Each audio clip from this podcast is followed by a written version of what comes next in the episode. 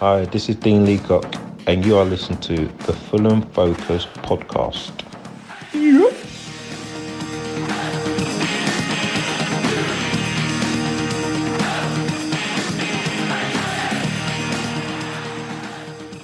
Hello and welcome to the Fulham Focus podcast. My name is Morgan Calton, and I am delighted to be bringing you a very upbeat edition of the show as we look back on Saturday's stunning win up at Old Trafford, our first victory up there since 2003, and one which saw the latest Premier League goal scored by an away side up there since they started recording that sort of thing.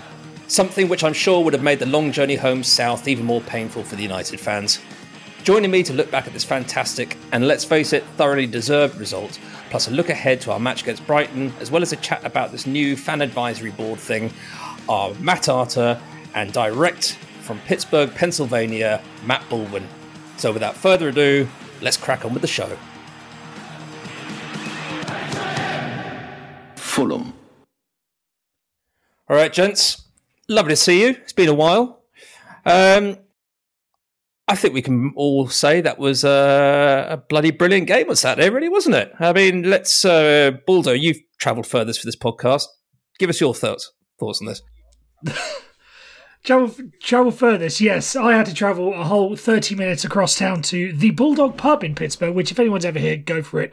However, it is the official home of the Manchester United supporters brand Pittsburgh edition. So I was very much in the you know minority. Uh, no, what's the phrase? A fly, a fly. Yeah, minority. I was going to say a fly in a fly in a glass of milk sort of thing. Me and my me and my wife actually went along, and yeah, it was absolutely brilliant. Like the Man United fans were as obnoxious as they are back in the UK, which was um, good to good to see they keep up that level of reputation. But yeah, just being able to watch that whole game unfold in the way that it did, and being able to celebrate in the stunned silence of about 35 or so Manchester United fans.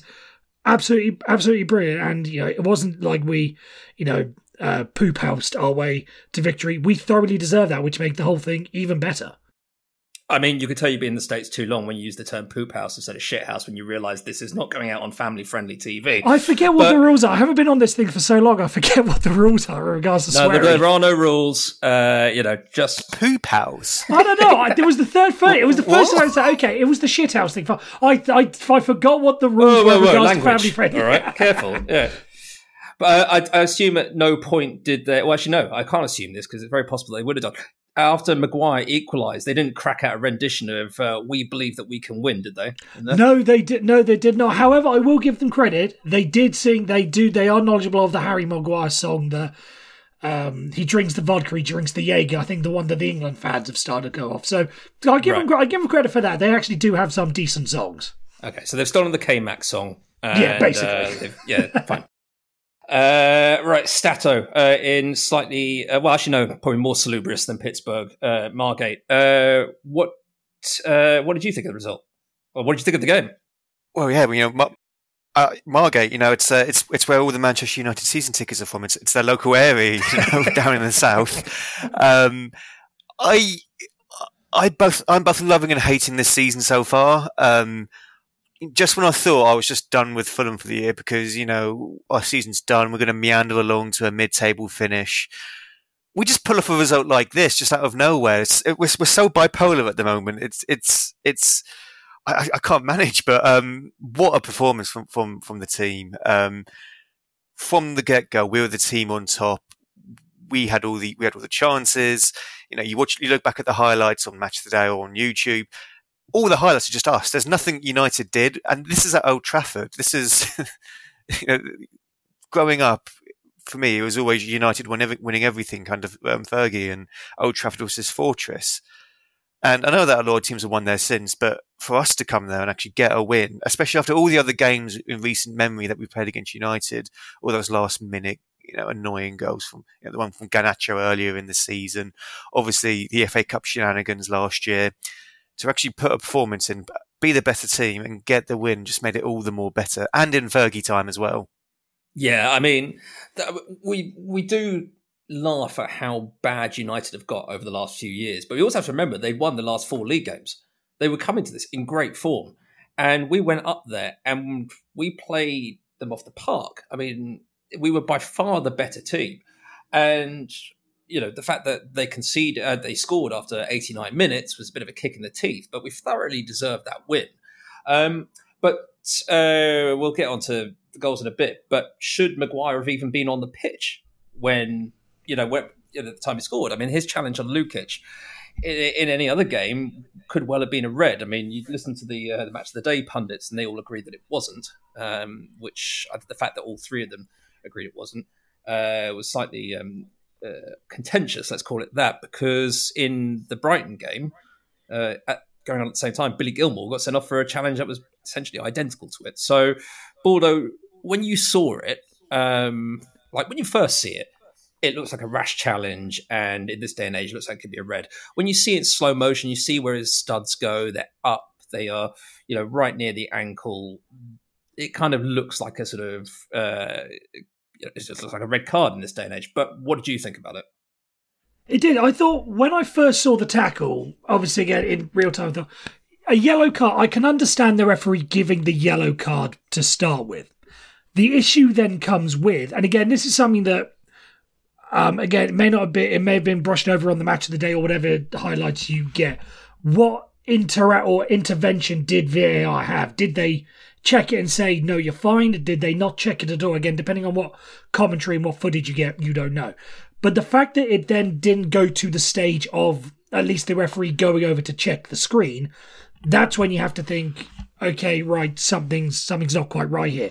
Especially with, as you say, the Billy Gilmour tackle in this day in this day and age, you would think upon giving a referee a chance to look at it that they that he would give that he would give a red card.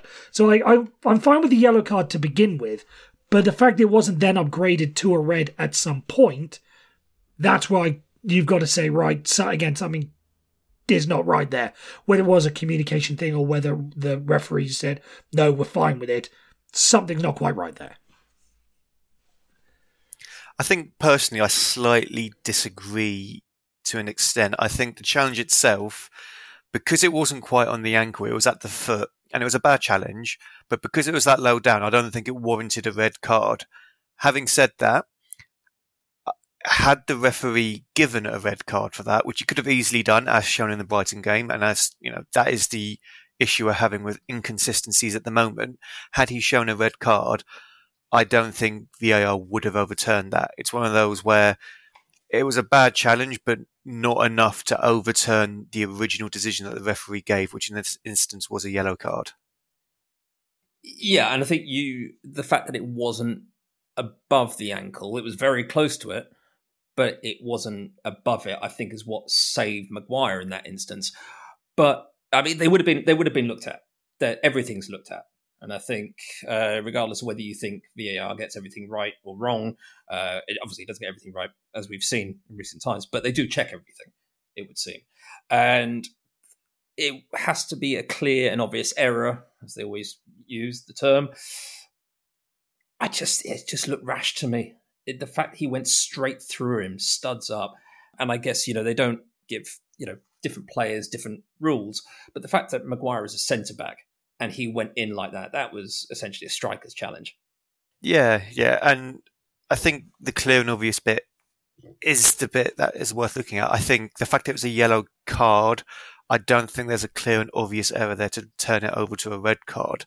I'm, I'm not trying to defend United or Maguire here, but I'm. No, you are. no, it's fine. It's fine. I've got a secret Man United shirt on underneath my hoodie at the moment. Um, but I think had we had it been given the other way around, we would have been livid that it would have been given as a red card.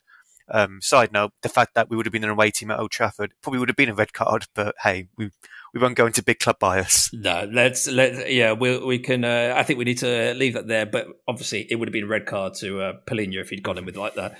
Uh, but you know, that was a small blight on what was an otherwise uh, glorious day. So, looking at the in the first half, or just generally our play throughout the game, our counter attacking was completely on point through the whole match. And the fact that we couldn't quite put the ball in the net was frustrating. Uh, it's fairly standard for what we've seen this season. But the performances uh, by some of these players out there, I mean, let's look at the team. And we had to make six, well, we made six changes. Uh, obviously, Palhinha was enforced. Willian was enforced as well because he went off with a hamstring issue, I think it was. And Lukic coming in, we all, I think we can all agree that he's been underwhelming since he came in from Torino. Thought that perhaps it was uh, a matter of him bedding in the season, but he's been kept out the team. And uh, when he came in for this one, I can't say I had many high hopes, but I mean, Balder, I mean, he he completely proved everyone wrong, didn't he, with his performance? He played that box to box midfielder role that we expected him to play when he moved over.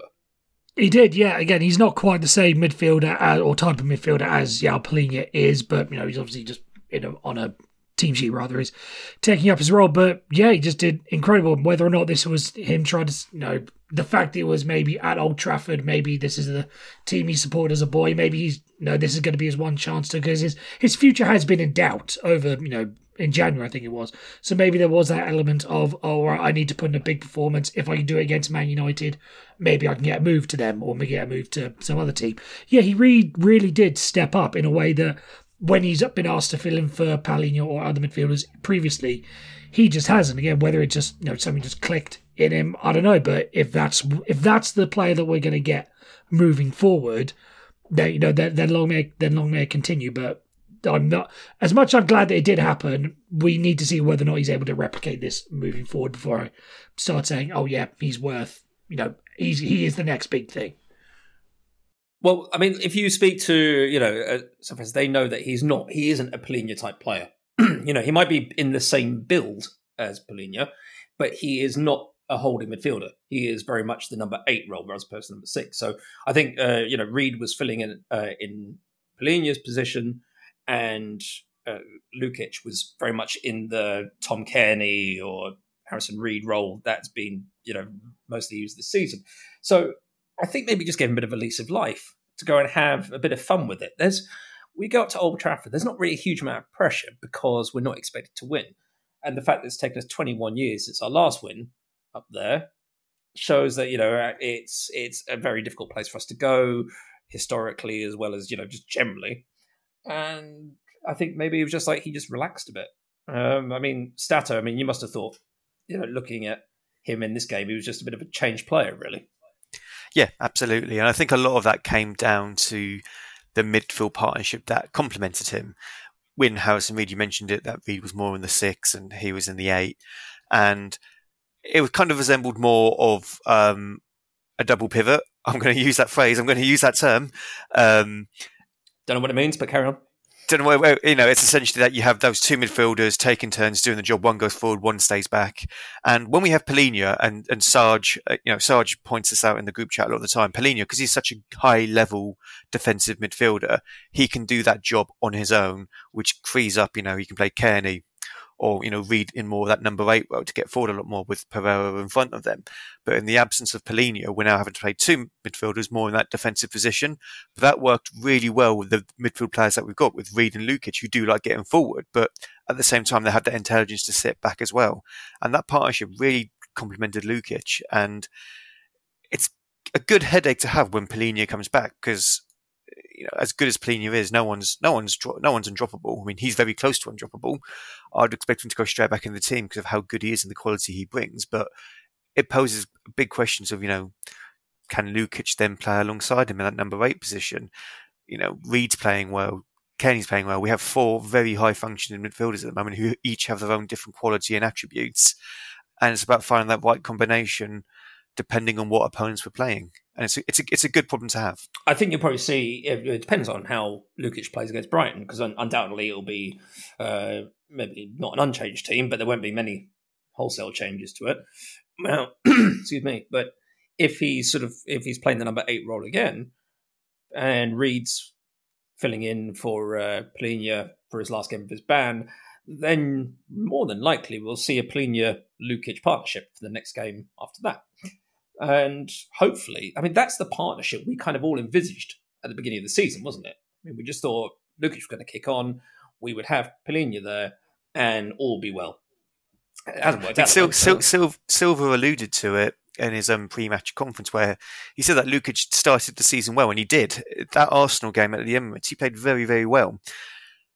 And then he picked up an unfortunate injury, and then he just hasn't got going since then. And you know he's gone down in the pecking order. So it's really good to see that when his chances come around again, as it has and as it did on Saturday, he took it and he took it really well. Which I think you know we're all delighted to see, really, because that means you know going towards the end of the season to have another midfielder who's got a bit of confidence about him, and hopefully it's not just a you know one game wonder situation, but hopefully he could bring that form into the rest of the season. And you know, obviously, if he wants to stay over the summer, he's on a long contract, so there's no reason why we couldn't see him again next season if he's cemented his place in the back end of this one. Another player who's obviously come in and done very well lately is Rodrigo Muniz. And obviously, he started up front on his own again. Uh, Armando Broja has not exactly had a chance since he came in, which at this rate, it looks like we might end up paying Chelsea 4 million quid for him to sit on the bench which fair enough if it's uh, given Rodrigo a bit of a boost and got him playing well, then four million well spent. But it's I think we're all a bit surprised really of how Muniz has sort of gone from being, let's face it, a bit rubbish to really showing the confidence needed to be a Premier League striker. And again, this time round, some of his hold up play, some of his passing and his movement was, you know, very Mitro esque, for a better term. I mean, Baldo, what did you think of his performance generally? I mean, obviously he didn't score, but he hit the post and caused problems. I think I think it was literally the the only thing missing from the game or from his game was a goal. Like if you if no, if it weren't for that, you probably want to give him like a ten out of ten, for instance. But as it were, you probably want to give him like an eight point five to nine. But yeah, it's it is stunning because, as you said, he was rubbish and you know seen as maybe a, a, necessary sacrifice in in the January transfer window. I know there was reports about him going, and I don't think many Fulham fans would have been would have been that upset if it's like, okay, yeah, we're getting Broja in, who's got to move. Uh, Muniz goes. I think a lot of people would have been fine by that. So yeah, the fact that he's you know starting to build a little bit uh, a game like this will be will be great for his confidence, and now he can sort of look to you know Raul Jimenez and and and say, no, this is my spot. You guys, you guys have to come and get it. And I dare dare I say, I mean, he's still he's still not Mitrovic, and he's still not someone that I would want to have leading the line for a full Premier League season. He's he's still not, but given the way that the season has gone, I, I don't see any reason to drop him. I mean, we're not in a European fight, we're not in a relegation fight, but who knows if he keeps this on, then maybe he can stake a claim for something next season. I I wouldn't be any. No, I'm I'm in no mood to drop him right now, even with the whole Broja and Jimenez situation, for instance. I mean, so a, a couple of things for me here. Number one, uh, when deadline day, day passed, I put Broja in my fantasy football team in the expectation that hey, he's a new striker looking to prove something. He's going to score some goals, and I haven't been able to take him out yet because of me transfers in other areas. So that's annoyed me a little bit. But two, more importantly, is the important the reasons. Rodrigo, it's the critical reasons. Yeah. You know, I've got a game to play. I've got a, I've got a strategy, and it's not working out. Um, but the, you know, because of that, we're seeing the Rodrigo Muniz is that I want to say? Do I want to say revival? Do I want to say coming of age? Um, I don't know because I, the, re- I, the reincarnation, the reincarnation, I, the coming of. I, don't know um, because you look back at Muniz's career at Fulham and we signed him. so you start laughing then, Walks. Come on, be professional. Coming of. We've been professional here. Um, so I saw him you know, we, we look back to the start of his career and he was this um, young young Brazilian lad that we brought in who's going to be Mitro's backup in, our, in the championship season. And he fulfilled that role perfectly. When Mitro was, was, was absent, Muniz came along and he actually scored in, you know, most games he started in in the championship. You know, I remember he scored that brace against Stoke and, uh, I can't remember what Reading, I think he, he, scored against, didn't he? Reading, he scored against Blackburn in that, in, in the, in the big yeah, win there. Um, so he was scoring goals. And it's like, okay, this is, this is a good backup to have. And then we got to the Premier League and there was the acceptance that he needs game time. So let's loan him to the championship. And that's what we did. He went to Middlesbrough. And at that point, it didn't work out at all. Uh, for, for, whatever reason, Michael Carrick didn't like him and he, he didn't play at all. And we just thought, oh, he, uh, he's going to be a bit of a dud then. That's that. And then this season's come around when we sold Mitro and suddenly Muniz is our number two or number three striker because we had Vinny at the time. It's like, how have we got to this point? Uh, why, how's our striking options Muniz? And then at some point he was starting because we thought he was the he was the best option we had because Jimenez wasn't firing and Vinny was rubbish. And we thought that yeah, he he looked he looked he had something, you know, he ran around, he made himself look busy, but we didn't think the quality was there. And we're now, you know, and that was kind of the generally accepted fact about Muniz that he's he's good, but he's still very raw. There's nothing there. And then suddenly we're here now, and he's our main striker because Jimenez is out injured, because Vinny's gone. Sure, has come in, but it made sense to start Muniz because you know Silva always has that kind of um, mantra that when you come into the team, you don't just walk into the starting eleven. You've got to earn your place. You see that with a lot of our signings that they don't just go straight in, barring injury or, or you know a lack of players. And yeah, ever since then, Muniz has been absolutely sensational. He's getting better and better. I'm hoping this isn't just a purple patch. You know, I'm hoping that this is actually that potential that we're seeing now. And you know, strikers they live off goals. As soon as he got that one goal against Burnley, that gave him all the confidence to just crack on and keep going and improving. And like like Baldo said, we're, we're in the nice phase now where we're not we're not in a relegation battle. I don't think we are anyway. No, I think I think we I think that win on Saturday kind of gets us out of that that uh, potential problem. Um, although what with Everton's points uh, um, reduction being reduced, uh, deduction being reduced, maybe it brings us a little bit into it. But I think no, I think we're twelve th- points clear. Um, we're fine to eighteenth, so I think we'll be fine. Yeah, we're on, we're on thirty-two points with you know with uh, twelve games to play. I, I'd like to think we're fine, and we might, you know, there could be a sniff for seventh place, but probably unlikely. So we're in that nice period now where we can try and experiment a few things in the Premier League. You know, not just Muniz. A few, give a few kids a go. No, maybe, no, no. Let's not. No, no, no, no, no, Let's not start this game again. No, no, just towards the end. You know, like you know, we're getting to April and May time, and we're just coasting along. Give you know, start you know, just dipping dipping our toes in there. But Muniz is a key example of that, where he is that player where he's not quite youth academy. He's not, he's not youth academy at all, but he's still young enough, and we're giving him minutes now. Minutes in the Premier League for a good Premier League team like us is valuable experience that he can build on for next season and potentially become, you know, a really good exciting player for us. What, I, what I, I must uh, stipulate that I don't, I'm not against the kids playing. It's the fact that getting thrown in for the sake of being thrown in uh, situation. And I think um, we've seen a few of them here on the bench lately, and I think it would be good. You know, uh, getting them in the first team is great, but I don't think we should be playing uh, kids just because we can. I think no, it, we need to try and get as many points on the board as possible because obviously the more places you the player higher, uh, higher position you finish, the more money you get. And you know, if we finish a place Mar- higher, Marco Silva knows that. No, like, exactly. He's very good at integrating youth at the right moments. You saw what he did with Carvalho, what he's doing with um, Fig Rose, and what he will potentially do with Stansfield and Harris next year. Well, yeah, I mean, obviously that's well, yet to be seen, and hopefully Marco still be here because you never know. he will be. He will be. Well, will be. you know, see what happens in the summer. He uh, might not be allowed to sign everyone that he wants or anyone. Well, you know, yeah. hope, hopefully the performance at Old Trafford hasn't, you know, piqued Ineos's interest, and you know, yeah, there we go. Um, you can still say under the radar, which he will. But then, uh, just moving on to sort of another two players that came into the uh, uh, lineup um, are returning Super Eagles, fresh back from Afcon and a runners-up medal. Uh, I mean, two brilliant performances by Bassey and Iwobi, really, and both getting on the score sheet. Uh, I mean, what can you say about them, really? I mean, they're just. I mean, I'll give it to Bassey. Uh, we've seen Iwobi's goal over and over again. Bassey's finish, fair play. I mean, that is a poacher's finish, really. Just flung his leg at that and almost t- went Weak through the net as well. Was it, oh yeah, it was, wasn't it? Yeah. Um, I mean, I think when Bassey joined the club, I think we would just say, okay, we've heard he's a decent player, but you know, is he going to be much good this season? I think he's been brilliant whenever he's played this season. I mean, Baldo is like when you you see a defender like that, especially one who's only what he's like twenty three, something like that, give or take.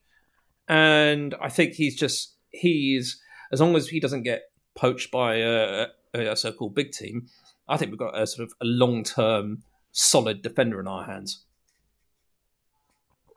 I, th- I, think we do. I think it's been one of my things is we need to start moving on from the the trusted elder statesman. You know, as much as I do like Tim Ream, his his time has gone. Not not not gone, but it, it's coming to an end.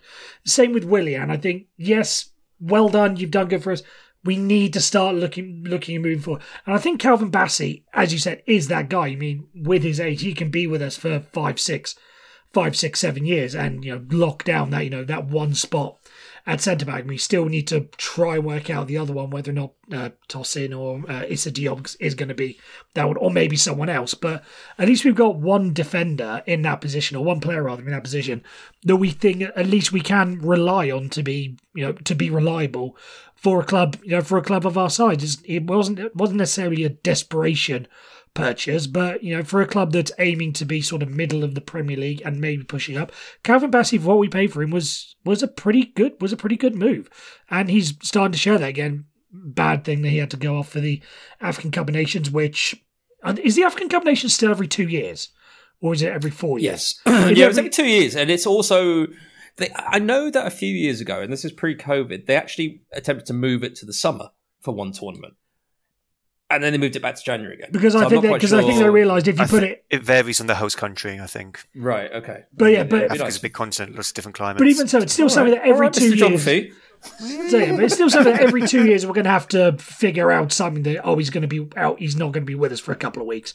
Um, so there is always that risk and danger, you know, whenever you sign any African player. But in terms of what he's given us, fantastic. And again, if if all we're doing is missing out for for if we get the rest of the performances like that, then then by all means go for it. No, go for him. It's no different to being injured. But yeah, as long as he's with us, then keep playing like that, and we're golden. The thing is, you can't really um, uh, have too much bad things to say about them going off for Afcon because if it was uh, the other way around and we were trying to get players for the Euros, of the World Cup, uh, it was like we, we want our players, and as a you know as a player, you want to play for your nation. So I think yeah, yeah, I agree. final, obviously, it was di- obviously it was disappointing for them that they didn't win it, but I think to get all the way to the final, I imagine it would have been you know a great time for them as well. Um, and from those two points points of view, giving them the time to sort of you know, bond outside of the club uh, uh, side as well, I think that's pretty. You know, I think it's just an all round good thing. Yes, we didn't we missed them for sure, and uh, it would have been better if they were there. But but if what they... you're getting back in return is what we're getting back, then that's all fine. I mean, like Liverpool with Mo Salah, yeah, yeah they miss him for a month every two years, but he's argu- arguably one of the best goal scorers they've ever had. So you can you can you can you can negotiate that and you'd be fine with it. A bit like Calvin Bassey, yeah, we're going to be missing him for a month, but if he plays like if he plays like Brede Hangeland, then sure, go for it. Yeah. Uh, and then obviously Alex Iwobi, he's come in this season, and I think he's one of those players that you hear good things about from here, you know, from the clubs. Well, like the Everton fans were saying that he was a good player for them, but he, he's still tarnished by his time at Arsenal and by the fact that he cost 35 million for or whatever it was for Everton to buy him. But he's come in and he has been a cracking signing for us. And I think Saturday really just drummed home how important he is for us uh, in our style of play and how good a player he is. And I think, you know, Stato, yeah, I mean, when he signed, did you think this is a, an overrated player or do you think he could add something to it? Um, I absolutely thought he would be an overrated player. Um, I remember Fulham Focus alumni, alumno, uh, Matt Dom, who is very critical of very lots of transfers and Fulham players alike. Um, Dom, if you're listening, we love you.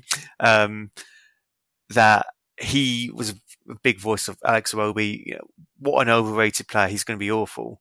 And I was kind of in that camp a little bit because I've never seen anything amazing from him at Everton or Arsenal. But I'm so happy to be proved wrong because he has been absolutely phenomenal. And what I really loved about Saturday is that our attack showed that there are life, there is life without Willian. Because for a lot of this year, Willian's been our sole creative outlet. And we've kind of been reliant on him, and he the fact that he wasn't in the team, but we were still so good going forward and creating those counter attacks. And a lot of that came through Iwobi. That I want to say partnership that he has with Andreas, where they kind of they interplay. Sometimes one's in the ten, one's out wide, and the other one combines around. and I think even at some points um, during the game, Wilson was getting involved in that. There was just like an ever changing front three that United just couldn't handle because they, they just they, they didn't know who was who would be playing where. It's just clicked so smoothly, and I don't think it's any coincidence that now Iwobi is back. We've suddenly put in one of our performances of the season, and it's all hinged on him and just kind of the movements he makes, the the runs, the the the runs he makes on the ball. He's he's a weird player in that he does a lot of stuff unconventionally. Like he's not. I'm not, I'm not saying he's not a skillful player because he's a very skillful player, very very skillful, but he just does it outside of the norm, and it works so well for the game that he has to play in the position he has to play for us, and it's really exciting now that he is back for the foreseeable for the rest of the season. And it's funny, a few weeks ago, our squad was just bare bones. You know that during the Carabao Cup, during those league games where we just couldn't get a win. You looked at the bench, we had nothing. You know, our two wingers were uh, Decordova-Reid and Willian. We had no one else available, and suddenly everyone's back, everyone's available. Our squad looks really good, and we have all these options now. Suddenly, and it could create a really exciting end to the season for us. Well, I guess uh, another one who's uh, come back into the last couple of games and set up, well, he made Iwobi's goal, Adama Traore, or as uh, Gentleman Jin called him, Amanda Traore. So he will now forever be known as Amanda. He got the ball in halfway in our half and just took off. You could see old Slabhead running after him, and he was lucky he didn't have a heart attack by the time he got back to the other end.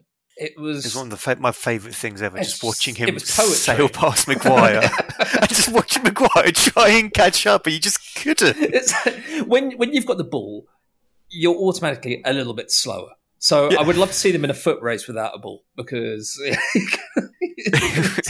he'd be have been hundred meters by about ten seconds, I reckon.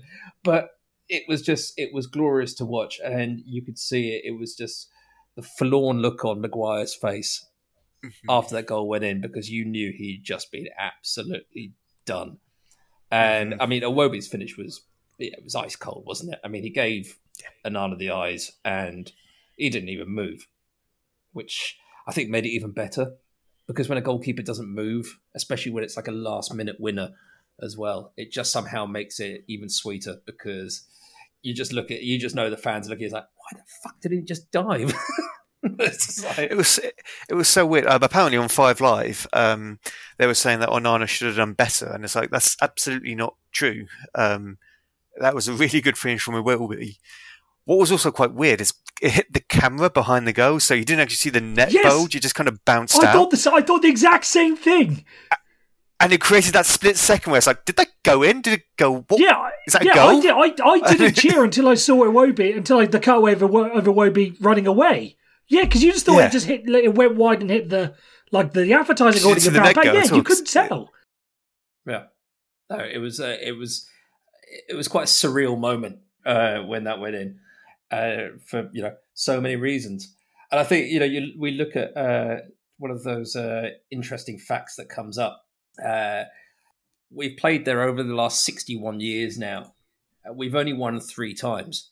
1963, 2003, so 40 year gap. Uh, 2003 was my first year at uni, and I'm going to be 40 next month. I mean, that's that feels like a long gap between wins. I've done a lot of terrible things in that time between between wins, and you know now 21 years later, so maybe we've only got to wait another 10 years until our next win. I'm just trying to think. This one only came off the top of my head. Do we now have a better record at Old Trafford than we do at Goodison Park? No, because we won the last three at. So we've won three, but we never won a Goodison. So it's still three wins at Old Trafford and three wins at Goodison Park. And a draw. Then what's our record? And our, our other bogey ground is Turf oh, Moor, isn't it? Yeah, we haven't won the we haven't won there since 1951. So we have a better record at Old Trafford than we do at Turf Moor. Look, let's just basically the northwest of England just needs to be avoided at all costs for football and otherwise. So yeah, it's uh, we just stay away from there. We're right in the other parts of the world.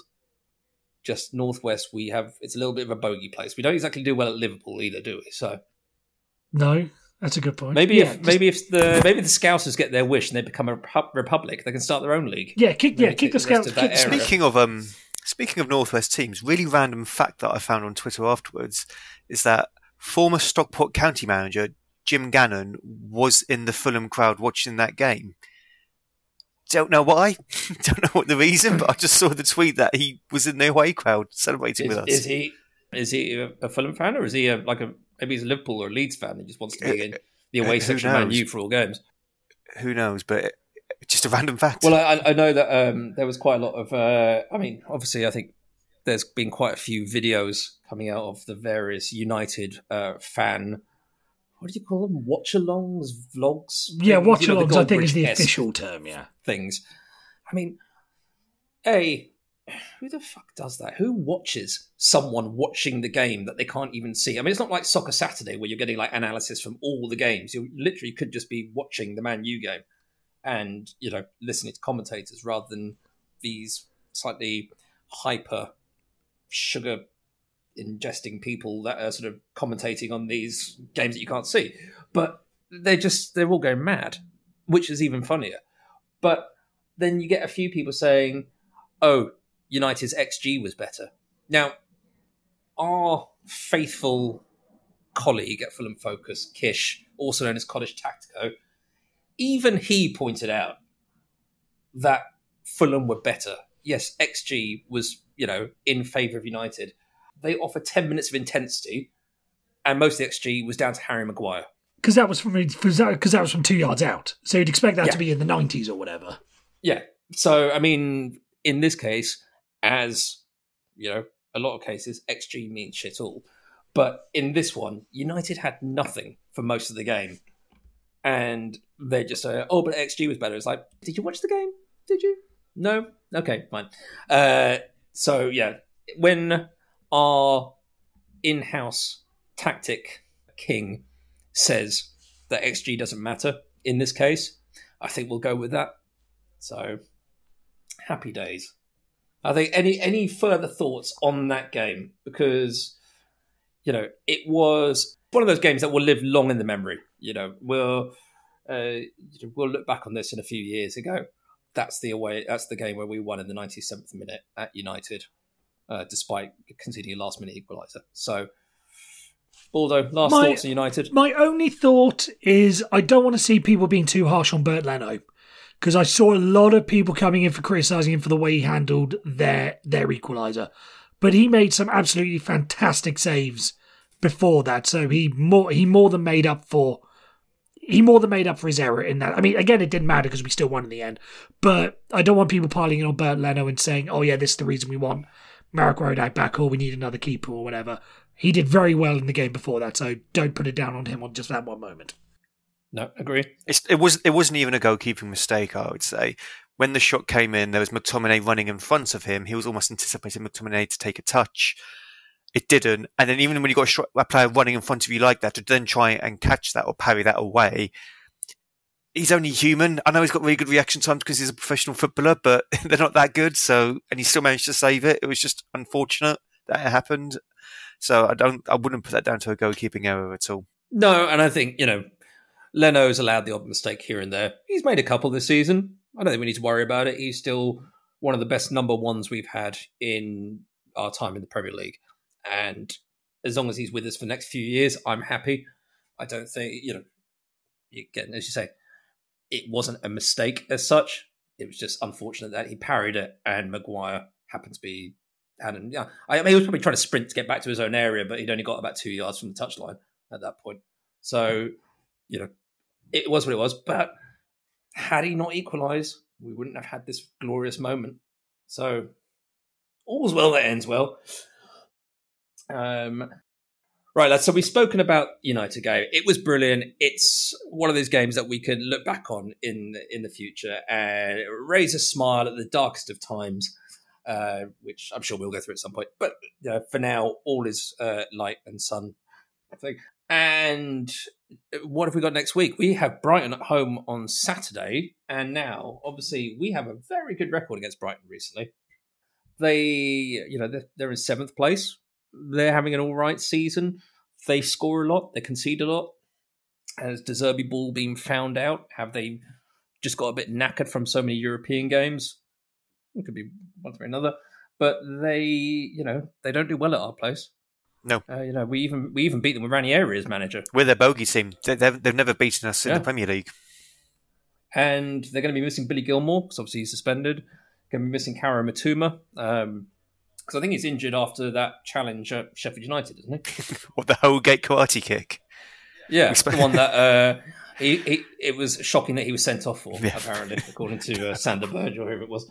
Obviously, we'll be li- missing uh, Palhinha still, but we have uh, born again Lukic and uh, just a team of absolute worldies. Obviously, uh, Aldo, tell me how do you think this game's going to pan out?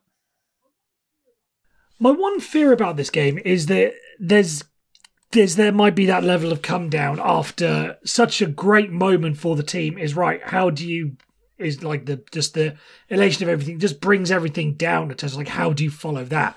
That's my main concern. Is yes, after that great result, do we just uh, oh, yeah, oh, all the energy's been drained out, and all of a sudden we we can't show up, we can't show up against Brighton. I think that is a real worry, but with all the points that you sort of said, like I, I'm confident going into this game. Yes, they are not quite the they they are still doing very good, but they're not quite the the world beaters and the model football club that everyone says they were. Like last year, for instance, they are a team. They are a team that can that can be got, and so long as you know there's no stupid injuries or again we don't have that mental that mental come down from the week, we should be able to at least give them a good game. And if this bogey thing does continue to be a thing, then then yeah, a win. Then I, I, I can at least see us getting a draw.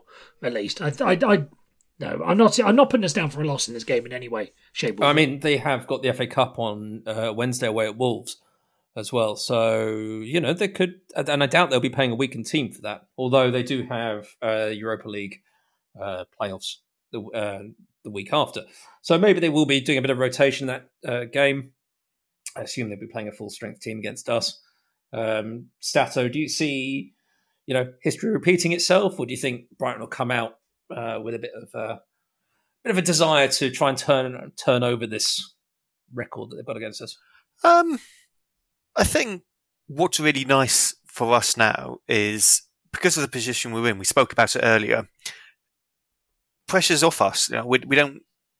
We are mid-table mediocrity at the moment, and that's a good thing because there is Love no pressure. Love it. It's been too long for us. Let's be honest. It's just been promotion, relegation, then a really good Premier League year last year. A little thirteenth, twelfth, maybe even eleventh place finish would go down a treat. It would for this year. Oof. You know, Oof. Nice. something to build on, some solid foundations there. And I think because of that, we don't have to think, you know, we're going to, Brighton are going to come to us and everyone loves Brighton. Everyone loves De Zerbi. He's the next coming of Guardiola. He's, you know, the Jesus reborn of Brighton and all that jazz and all the hip, he's, he, you know, he's the hipster's choice. yeah, he's the is what you hipster's choice. say. We used to be the hipster's Yeah. choice back in the day, you know? Yeah, now he's the actual um, pundit's choice, isn't he? Yeah, So- yeah. Um, so you know, they all, they, everyone loves them, and especially the XG crew as well. They all, they all love them, and that's fine. They can, they can come along and do that. But we have our game plan.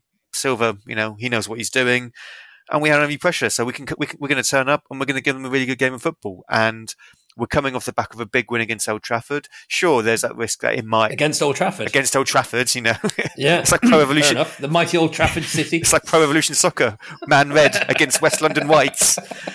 Yeah. um, and yeah, we're, we're coming off the back of that, and there's a risk that there might be a giant come down, and you know we'll, we'll, we'll lose. But then also there's the risk. There's also the very good chance that we're just going to continue the momentum now because we've suddenly got a really good squad. We've got options. We can change it up if it's not working.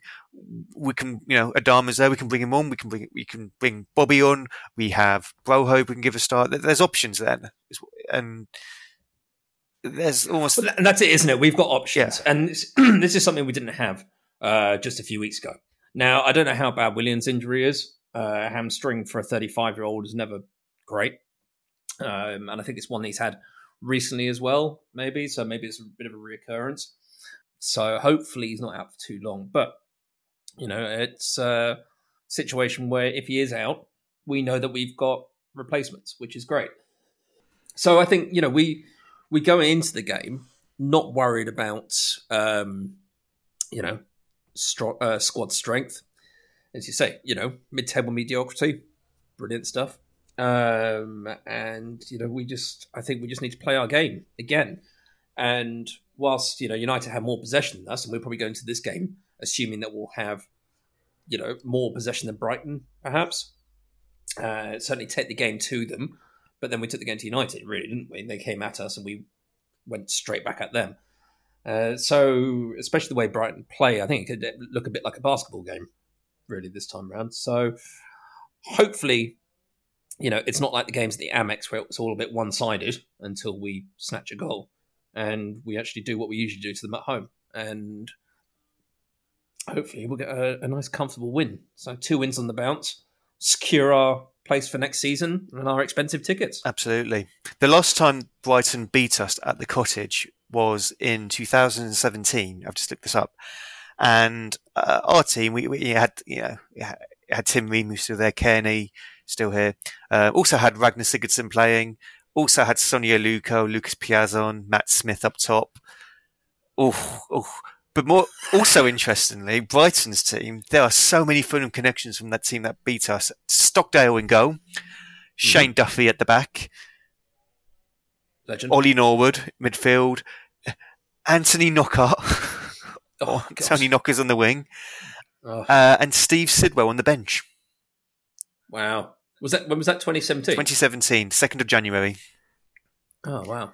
Uh, I mean that's that's a team and a half. I mean Knockaert, I just saw that he's uh, uh, propping up Ligue 2 in France with Valenciennes. Played a few games. Clearly not set the world alight over there. Uh, Shane Duffy, he's contacting OnlyFans models now, apparently. Ding-a-ling! Uh, uh, but I know, that's... Uh, where's Stockdale now? He's at uh, York City. Sheffield Wednesday. I no, was it York oh, City? No, I think. I thought David Stockdale. I thought I thought he hung no, up no, his he gloves. went to York City. Yeah, Is he, he still playing? City. I don't know. If, I don't know how. I think he. Played, yeah, I think you're right because I think he went there because that's his like club or that's his hometown club, and he's playing there. Well, that's where he started. Yeah, yeah. So he's gone back there. Yeah, before he went to Darlington. Yeah, salary's like irrelevant, and he's just yeah, yeah. At, thir- at the grand old age of 38, it's it's a it's a good good innings for a keeper.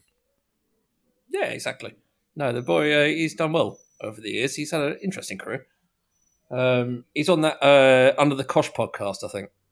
Yeah, I think on that one, or is he? He was on certainly on one of those podcasts. I think uh, it was under the Cosh. Yeah, yeah, and uh, he talks well about his various various uh, adventures.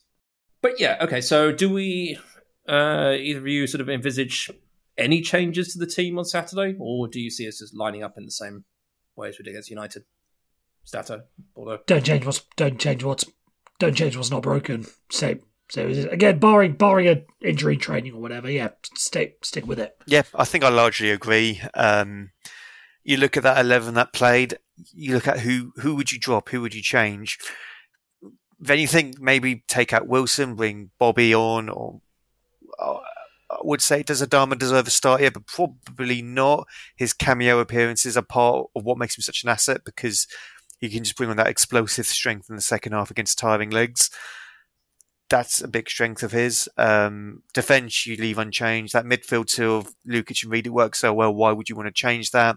You don't drop Andreas and Iwobi because they work well together, and Muniz is playing really well up top. So, barring injury, you keep it as it is. I think. Yeah, fully agree. I mean, say Adama, Amanda, he he needs his time on the pitch, obviously to get uh, get his sharpness back as well. But he's an impact player. That's exactly what he brings to us at the moment.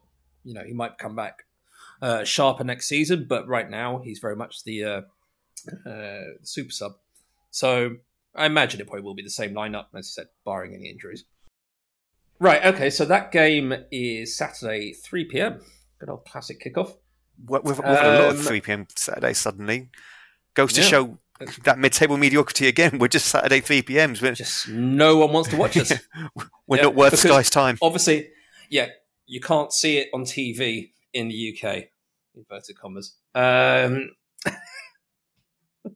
uh, right. So, stepping away from on the pitch, I wanted to talk about this uh, the this fan advisory board that the club is uh, putting together.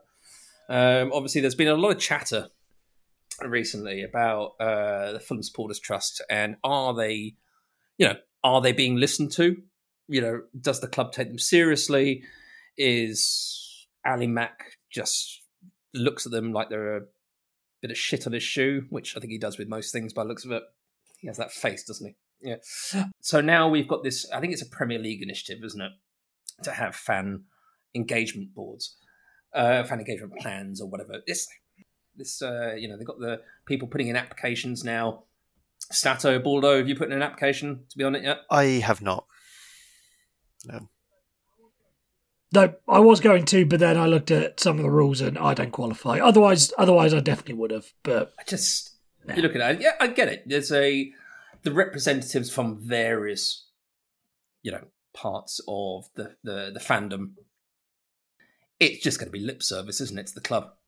I it is a I think the supporters trust they have done their best of late, and I know there's been a lot of derisory comments um, uh, on Twitter and whatnot about the impact they're having. But what can you do if you're dealing with a club who just won't listen? And I look at this uh, the minutes from each from each meeting, and you can you can sense the contempt in the answers from the the Fulham team. Uh, Ali and the Darren Preston, a few of the others. I mean, there are a couple of. I mean, let's uh, not get it wrong. There are some fantastic people behind the scenes at Fulham. Carmelo, Nicola, they're they're lovely, lovely people. They do a fantastic job. But the upper echelons, they, you know, they're running a Premier League team. They don't want to listen to these people who are trying to tell them to, how to do their job. And so I think a fan advisory board clearly is the best thing for them because it shows that they're engaging with the uh, with the club, inverted commas. Um, but they will just, unfortunately, I just feel there's going to be a lot of yes men and women on the uh, on on this thing. So, I mean, Baldo, do you see any uh, pros to this over a supporters trust? No, I think I think Stato says it that it's a box ticking exercise. I think it is something that the Premier League want to do, so they're like contractually obliged to do it. But if it's something that's being set up by the by the club itself, you wonder how much you know how much truth to power you'll be that they will be able to say, and in the same way as the how much the club are actually going to pay attention. Because if they're not taking advice or are being very dismissive of an independent one, what are they going to do to one that they have set up themselves in this? And in the same way, you imagine that they are going to have a lot more power to, if there is one, if there is one person that ruffles the feathers too much, they can just say, right, we set this up. This is a thing. You, we don't want you anymore. We'll find someone else. I just, again, they have to do it. It's a Premier League thing, but in terms of what it's going to mm. produce, I don't, I don't see anything. So it's just going to be the same as the the way that the supporters trust have been treated. Again, I don't want to put this on the supporters trust. They have done everything they can in their power to try and make some things happen. But it's just the way that the world is is going and the way the club is run. It, it's just not going to it's just not going to make a difference. So I, you know, I applaud the FST for at least trying, but I think they're they've reached the end well, of the line in terms of in terms. I think they, they need to do. still be around. I don't. I don't think they should disband. I think. Oh yeah, I'm not yeah. saying get rid of them. I just think. I but just, I think yeah. looking at the last line of the uh, application thing, I'm just reading at the moment. Club acting through the selection panel described below shall determine any applicants in its absolute discretion. I mean, what does that tell you? They're going to just handpick people who won't cause a fuss. Um, they're not going to. You know, if you apply for it and you've said anything about them on Twitter, then you won't get on. Simple as that. Unless you're, you know, said nothing but niceties about the club. I think what's quite a telling thing is okay, the Premier League's introducing this initiative where you need to have better fan engagement. So if I was Fulham, I'd be like, right, okay, the Fulham Supporters Trust exists let's work, you know, more closely with them. There's already a ready-made supporters trust there that can be our fan advisory board. It makes sense to do that. It's you don't need to set up anything new. You just need to extend the olive branch a bit more and actually want to collaborate with them and be engaging with them. The fact that they're not doing that is a very telling sign to me that yes, they are just looking to recruit these yes men to do things in their own way.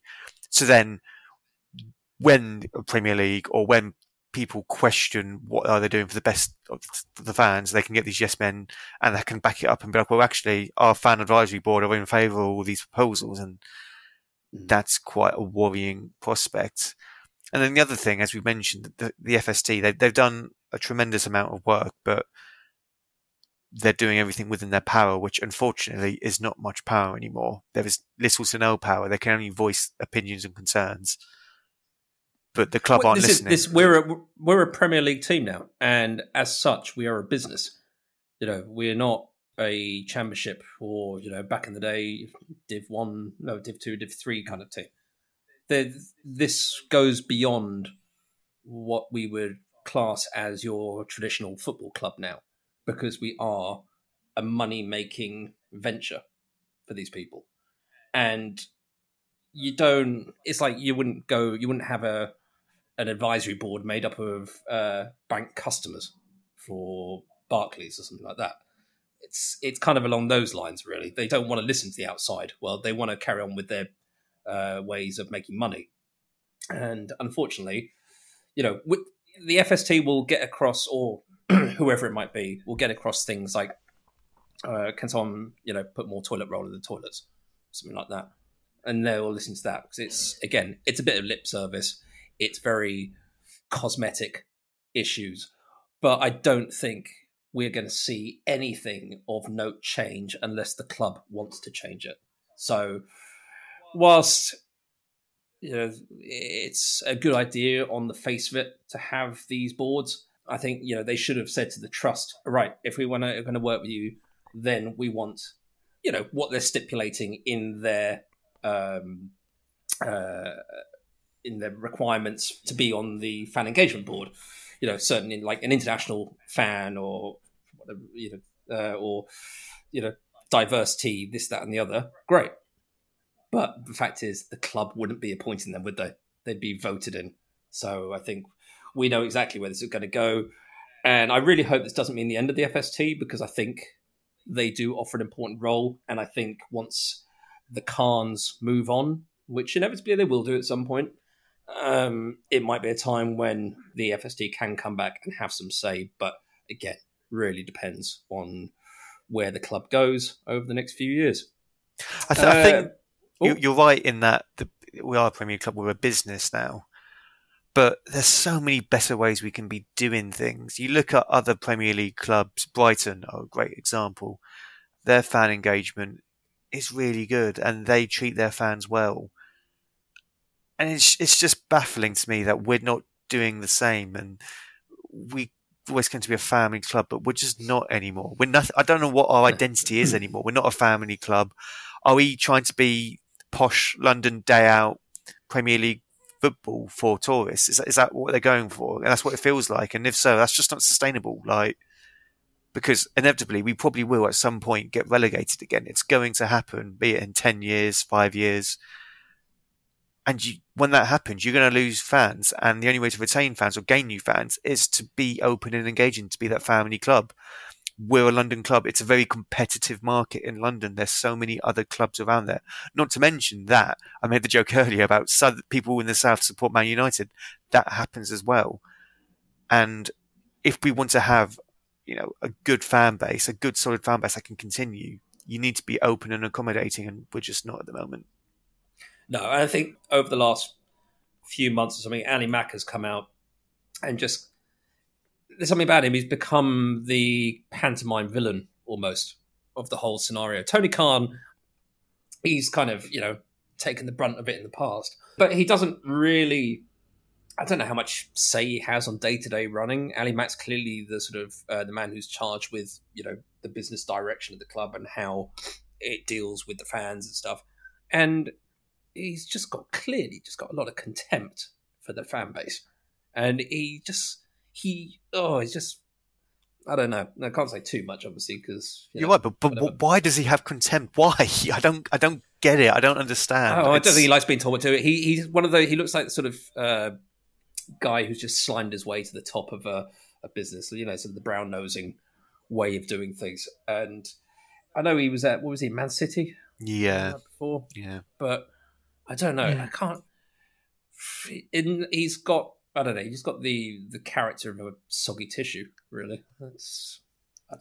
He he gives maybe. people the ick, basically. He, he, he is he is definitely the ick ick creator of our club. Um, so maybe if he was, uh, you know, kindly removed uh, without making a fuss, then we could bring someone else in. But I think at the end of the day, our club it has owners and they have a direction in which they want to go and he's just the man charged with doing it as his uh, overlords ask, tell, even. But I think that's you know let's move on from that. I mean, it's this is definitely a, a, a topic for the coming weeks, months. It will be interesting, certainly, to see how season tickets are priced in the when the prices come out, because undoubtedly they will come out soon when we know that we're definitely going to be in the Premier League next year. So uh, I'm sure that will create another uh, few arguments along the way. But right, lads, we're going to finish on something uh, a little bit more upbeat. Uh, we've recently been running a bit of a favorite in focus uh, part of the show, and this week, in honor of Alex Iwobi, we are doing favorite stoppage time goals. Uh, his goal was officially timed at 96 minutes and four seconds, which happens to be our latest ever Premier League winner on record. Uh, but how does it compare with other late Fulham goals? Uh, three goals in particular continue to come up in responses from our listeners and ex followers. We have Sean Davis's winner at Blackburn in the Tigana promotion season, which obviously goes down in folklore uh, and followed by that wonderful little dance by him. Um, we have the two goals, uh, well, the Diomansy Kamara goal uh, against Man City that kept us up. Um, well, that helped keep us up in the Great Escape season. And almost 50 years ago now, bloody hell. Um, for those who were there, stroke alive at the time, uh, John Mitchell's injury time winner uh, against Birmingham in the FA Cup semi final, which took us to our only FA Cup final to date. So I think for anyone who was there uh, at the time, that's one of those that will be burnt into their memory for the rest of their lives. Uh, but Stato, come to you first. Have you got a favourite injury time? Goal? I do, I do. But before I go into that, I do just want to, you know, talk back to that Kamara one again because it, it brought back a lot of big flashbacks for me. You know, when that game happened, I think I would have been about 13 or 14. And I remember that day so clearly. I remember um, that I knew that we could go, we could get relegated that day, and I was really sad. So I just went down to the park and played football with my mates instead, instead of watching the game. And then I came back home, and this that uh, 2007 wasn't it, or 2008? Uh, 2007, 2007 yeah. and eight. So as a 13 year old, I had a mobile phone, yes, but I had a hand me down Nokia phone, which yes, it had internet, but I didn't use it. But it was like the really crappy internet that you'd get. Pic- WAP. Yeah, you get like pixelated photos of women's boobs. WAP, stuff. which was yeah. different from WAP, what WAP is these days. Yeah, like you, you get you yeah. get little stuff like that, and you couldn't check football scores. So I had no idea what happened, and then you know I I ran home and then went on teletext three one six for Premier League scores, and I just couldn't and I couldn't believe the score. I couldn't believe that we had won 3 2. And then I looked at it, I, digested it, and saw that we were actually 2 0 down at one point, and that we'd actually clawed back and got that last minute winner. And then watching it on Match of the Day that evening, just, you know, I can, I remember it so clearly, just Murphy playing that through ball into Kamara, him running on and just smashing it at the near post, beating Joe Hart, and seeing all the Fulham fans celebrate. And that is what Limbs is, by the way. That's proper football celebration limbs that is just pure elation of that goal coming in and that was the spark that kind of kick-started our comeback and for me that was just one of the, the, the great goals um, the one I actually picked um, I, want to, I, I wanted to look back to more recentish seasons, and it was the it was our promotion year under Slav and the away day to Middlesbrough, where I remember that they had battered us pretty much, and they were quite informed Middlesbrough. And I don't think this was the one that this this wasn't the game that started the 23 game unbeaten one. That was Sunderland, I believe. Um, Ooh, was it? Or was that no? The Sunderland was the game we lost. No, we lost. We lost to Sun. We lost to Sunderland. I think it was the last game before Christmas, and then we the unbeaten the unbeaten one yeah, started like then, Boxing yeah. Day. Um, but it was quite early on, and yeah, we just got absolutely battered. And it's like, oh, okay, we'll we'll take a point. We'll take a nil nil, and we'll, we'll move on. And then we just got that penalty in the last minute. And obviously, we've had penalty rolls in recent years, but with Ollie Norwood, there was never any doubt with him. He just absolutely smashed it. Just, mm. I think it was down the middle, if I remember rightly. Um, and that was just pure joy again, just to snatch a 1 0 like that in the last minute in those conditions. There's nothing better than an away day like that up against it. And you just snatch the win. Cheers for the three points. Off you go home. And well, especially when you're you have to travel all that way, exactly, and it's yeah. a, a night game, and it's well, it's it's Middlesbrough as well, which is obviously you um, but you know, sort of like you, that's the place you want to go and get those last minute, you know, shithouse winners. Mm. And like, there's nothing. Buldo, better. Buldo, what about you? What's your what's your favorite?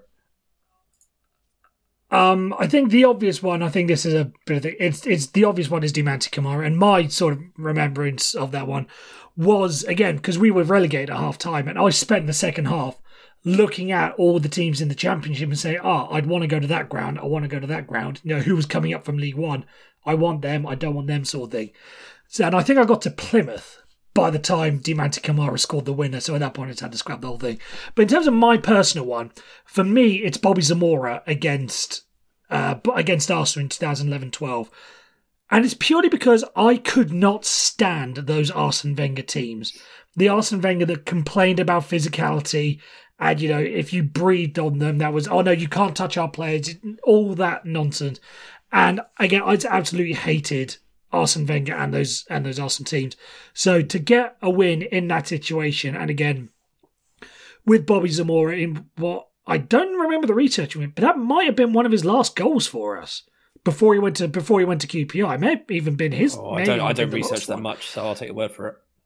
But I, but I just read because it would have been around January 2012 when he left on he left late in the window, so it might have been his last one. And anyway, there's a different thing. But again, just the pure joy and elation in that moment that we'd beaten an Arsene Wenger team who I can't stand was just fantastic for me. Again, all worth it for you know on one of those cold winter nights by the cottage with the wind whipping in from the Thames. Absolutely worth every single minute of that freezing cold night. Oh, uh, I think my I mean mine it, I always have, well, whenever anyone asks me what my favourite game is, I always come back to this one. It was the Fulham three Spurs two at Loftus Road when we came back from two 0 down at half time, and I, the game was completely irrelevant. It was you know mid season, well you know whatever it was October game I think uh, at Loftus Road wasn't even at the cottage. You know it was. Uh, but it was just one of those games I just absolutely loved, and it always sticks in my memory.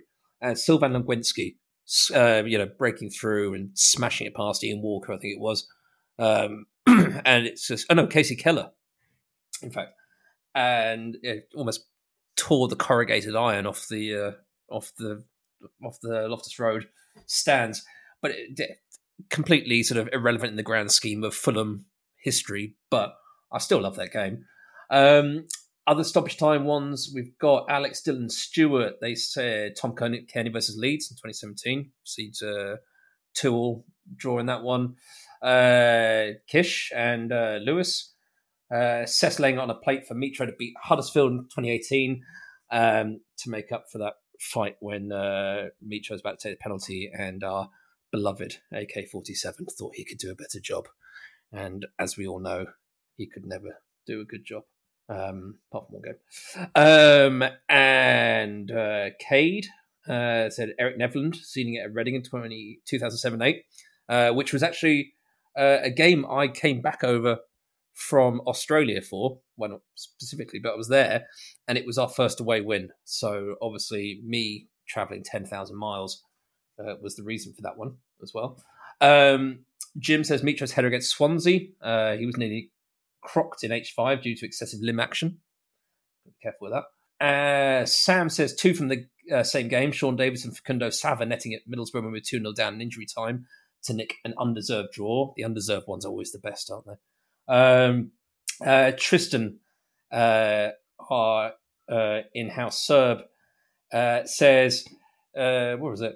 I lost the, lost the tweet now. If anyone says anything that other than Udo, uh, Udo Onwere, Udo Onwere, I think you pronounce it, uh, at home to Hull in 92 93 when we were 3 0 down after 12 minutes, then they don't know ball. Uh, we drew that game 3 all thanks to Udo's injury time equaliser.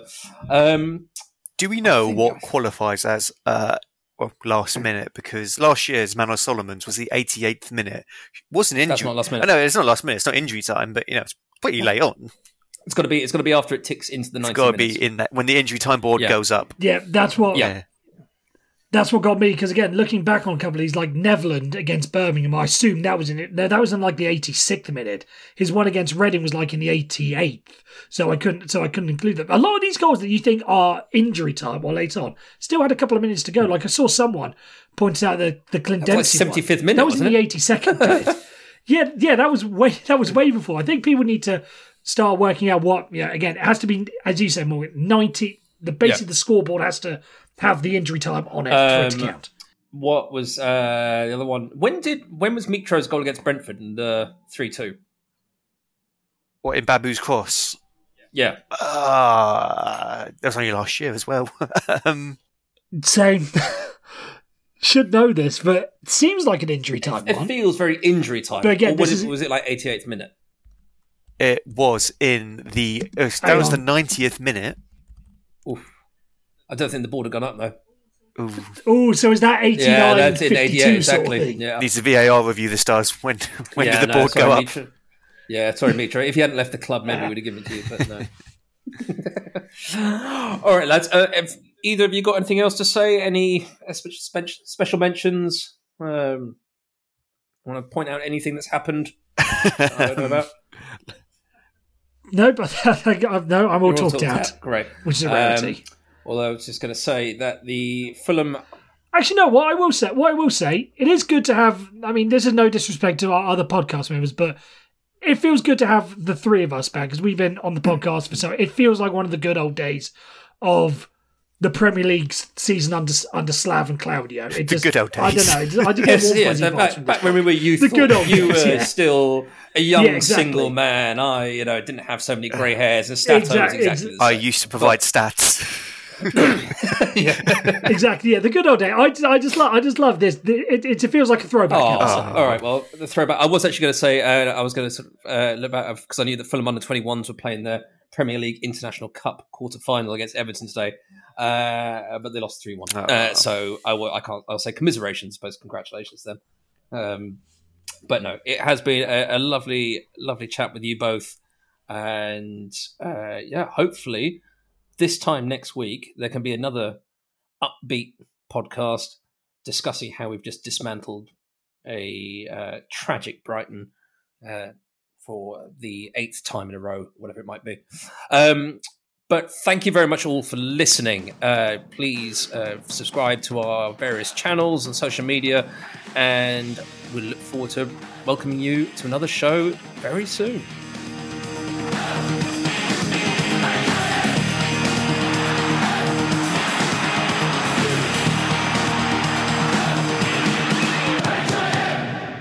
Fulham.